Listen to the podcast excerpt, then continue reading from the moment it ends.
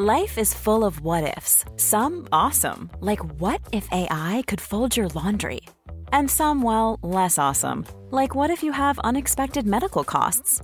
United Healthcare can help get you covered with Health Protector Guard fixed indemnity insurance plans. They supplement your primary plan to help you manage out of pocket costs. No deductibles, no enrollment periods, and especially no more what ifs. Visit uh1.com to find the Health Protector Guard plan for you.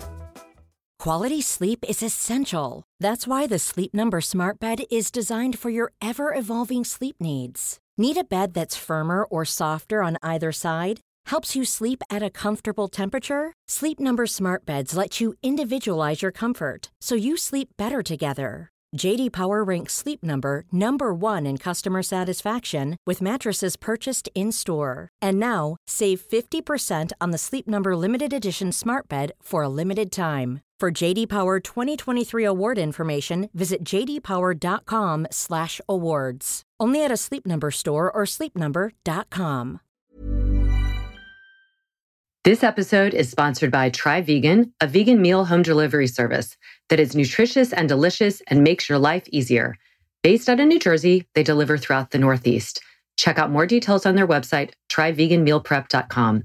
And you can get 25% off your first order with the promo code LYT YOGA. So go vegan.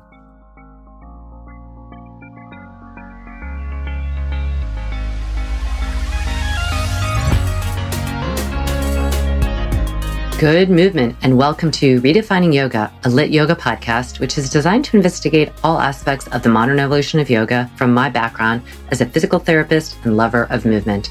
My mission is to help everyone find freedom through safer and smarter movement patterns so together we can be uplifted, benefiting all beings. Today is Wednesday Q&A. You ask the questions and I answer. Coming right off the bat. Con Brim asks Can handstands on fist be a realistic goal for someone with wrist issues to work on? I would say, I don't know. I mean, uh, there's yes, there's certainly plenty of people who uh, would say that they could do this, very strong individuals. The, the issue with that is that um, you're balancing on two, you, you've decreased your base of support a lot. I mean, your hands are not very much of a base of support anyway, but when you take it into your fist, you really decrease that. But even more than that, you've decreased your navigational tools. Your fingers are so, you know, we have so many um, receptors on our fingers that give us information, and they're like little antennas. And so when they're when you're on your hands, they really give you a lot of feedback, like, "Oh, my legs are going to go over too much and my back is arching. And you can do some really wonderful kind of corrections and adjustments just by using your hands. So I don't know because I've never done it on, on fist. I'm sure that if you get really, really stable, you absolutely could. I've done it on canes, which would be somewhat similar. So my, um, I think the canes would probably be a better choice because you have like, you're grabbing something it's challenging. Canes are tough. So either way, you're adding more challenge to it. So I would say if you have wrist issues, first really work on them. And I can't, I don't know exactly what's going on with you, but a lot of wrist, wrist issues, if it isn't like uh, some kind of old break that healed and, and has all kinds of scar tissue in there, or the bones are not quite in alignment, or some kind of real medical um, reason, if your wrists just really bother you and you're on your hands, really work on stabilizing and strengthening your shoulders, especially the scapula muscles, because that takes a lot out of your wrist.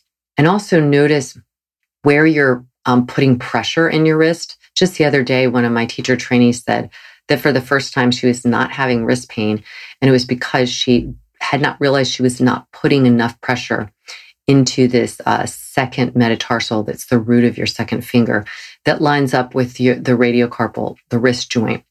And so make sure that you're not doing something where your um, wrists aren't in a neutral alignment. But go to the shoulder if you can. And otherwise, try out the, um, you know, it's like a, a, one of those little canes or kind of the, the perfect push up. Um, those are really nice for people who have uh, any kind of ganglion in their wrist that is taking up the wrist joint, joint space so that when they put weight on it, really hurts. So I hope that helps. Jay in Wyndham, hi, I'd love your guidance on shoulder blade position during plank and down dog. This is um hopefully easy to understand even if you don't have a real shoulder anatomical knowledge. I go over this a lot in my teacher training, but you don't have to be a yoga teacher or or know a lot about the body to to kind of understand the mechanics of it. So a neutral scapula position means the scapula, it's shaped like a triangle. It's, it's sitting on the back and it has the longest part of it, the longest part of the triangle is actually parallel to the spine. And so that's the medial border of the scapula. And so both scapulas should be parallel to the spine and they should be about three inches away from the spine in neutral. That's the position you should have in plank because the neutral position of the scapula means that your spine will be neutral, your pelvis will be more neutral, and that includes um, all the way up into the neck. And then all of the muscles around the scapula, around the rib cage, around the pelvis help to stabilize equally. Now, if anything, like say you're in plank and you're protracted, which a lot of people will do, the scapula comes away from that position. So it's no longer three inches away, um, from the spine, but it comes more farther out than that. So it's kind of following the shape of your thorax, your rib cage. People will do that because then they can really employ the pec, uh, the pectoral muscles, the chest wall muscles in front. Yes, they might get a little serratus anterior action, which is why people will practice that. They're doing the, the contraction of serratus. But you don't want to get in the habit of holding your plank like that because you're not actually getting the serratus working in the way that you really want it to be, which is isometrically holding the scapula. It's like a little suction cup that pulls the scapula onto the back ribs. When it's working in this concentric contraction, protracting it, it's not stabilizing it in the same way. And so, and then you also will really turn on the pec muscles, which is not necessarily a bad thing, except that they, they're kind of busybody. They really want to hold you there. And then the lats might try and turn on as well. And we really, really want to focus into these scapula stabilizing muscles, neither which the, the pec or the lats are. So that's what's your position in plank. position in handstand, I'm um, sorry, in down dog is different because of where your arms are. So in plank, your arms are, your wrists are right under your shoulders.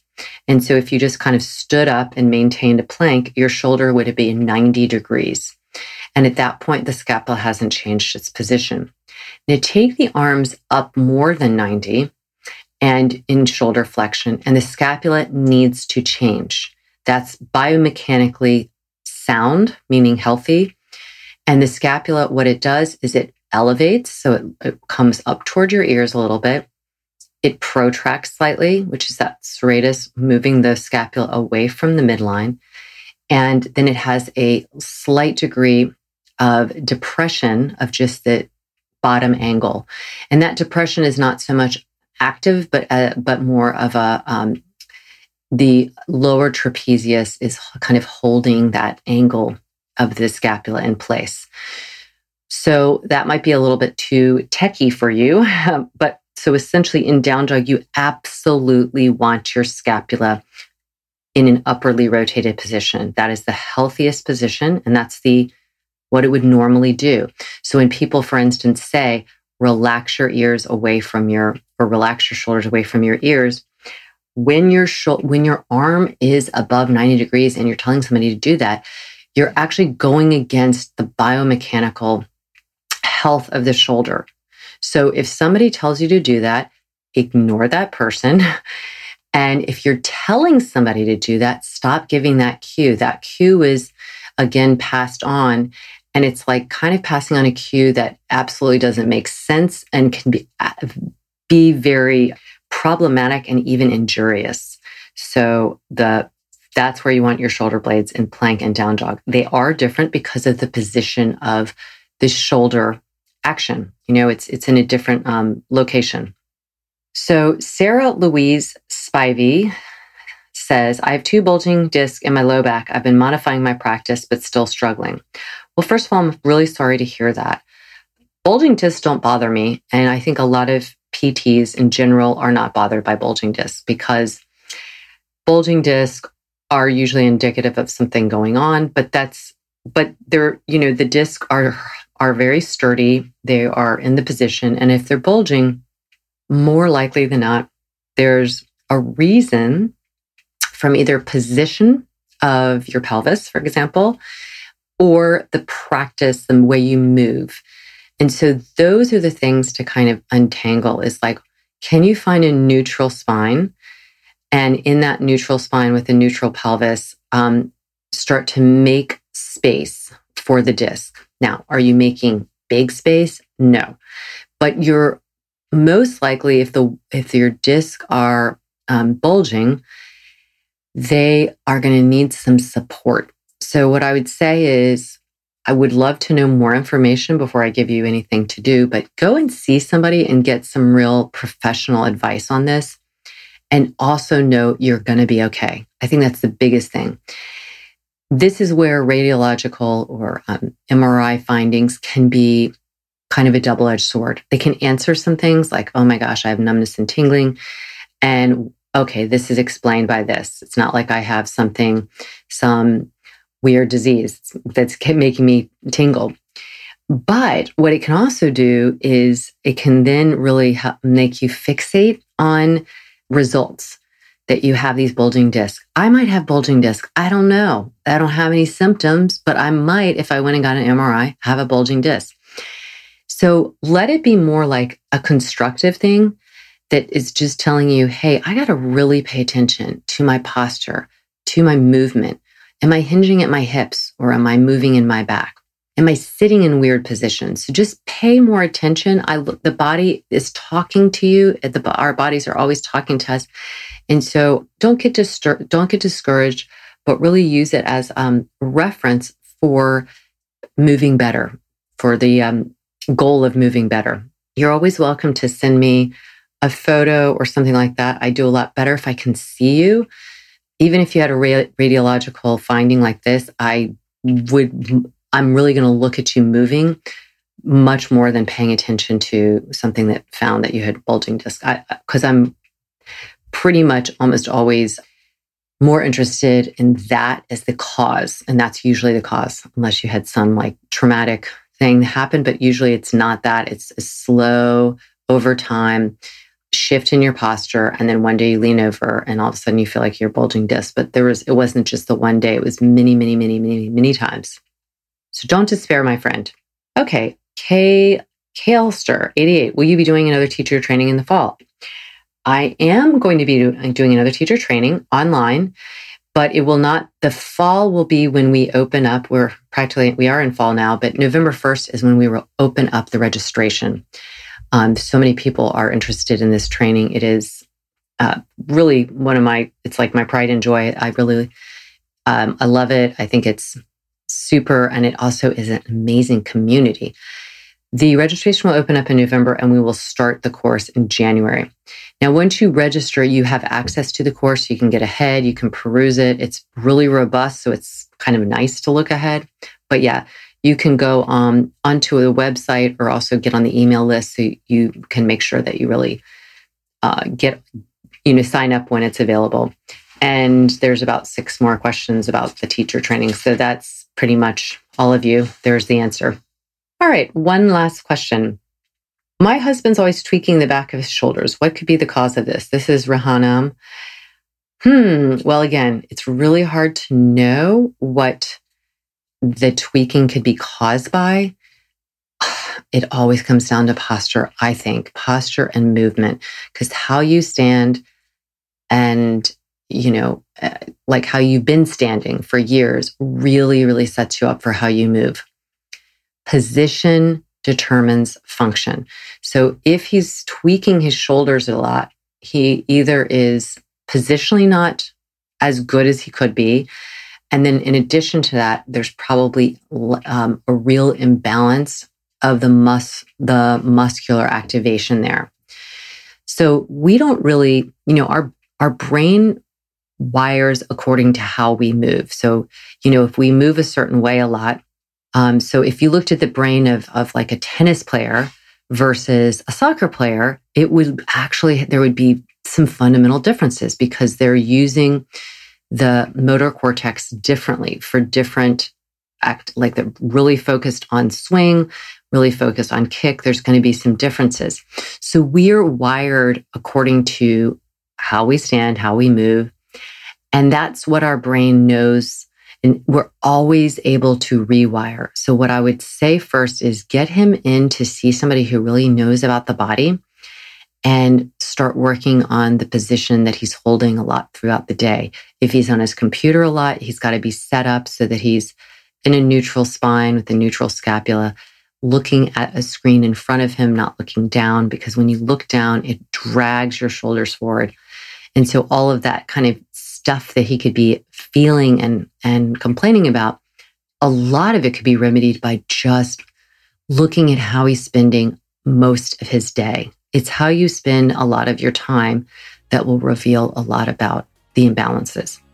So I, I would also encourage, again, like have him go see somebody always, always, always if he's really feeling um, not great in the shoulders.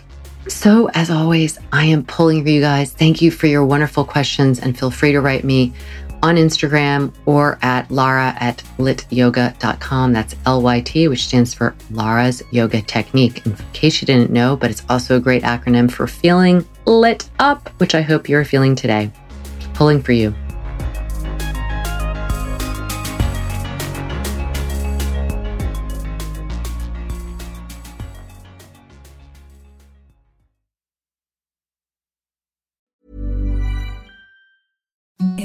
The softest sheets you've ever felt. Now imagine them getting even softer over time. That's what you'll feel with Boll and Branch's organic cotton sheets. In a recent customer survey, 96% replied that Bowl and Branch sheets get softer with every wash. Start getting your best night's sleep in these sheets that get softer and softer for years to come. Try their sheets with a 30-night guarantee. Plus, get 15% off your first order at bollandbranch.com. Code BUTTERY. Exclusions apply. See site for details.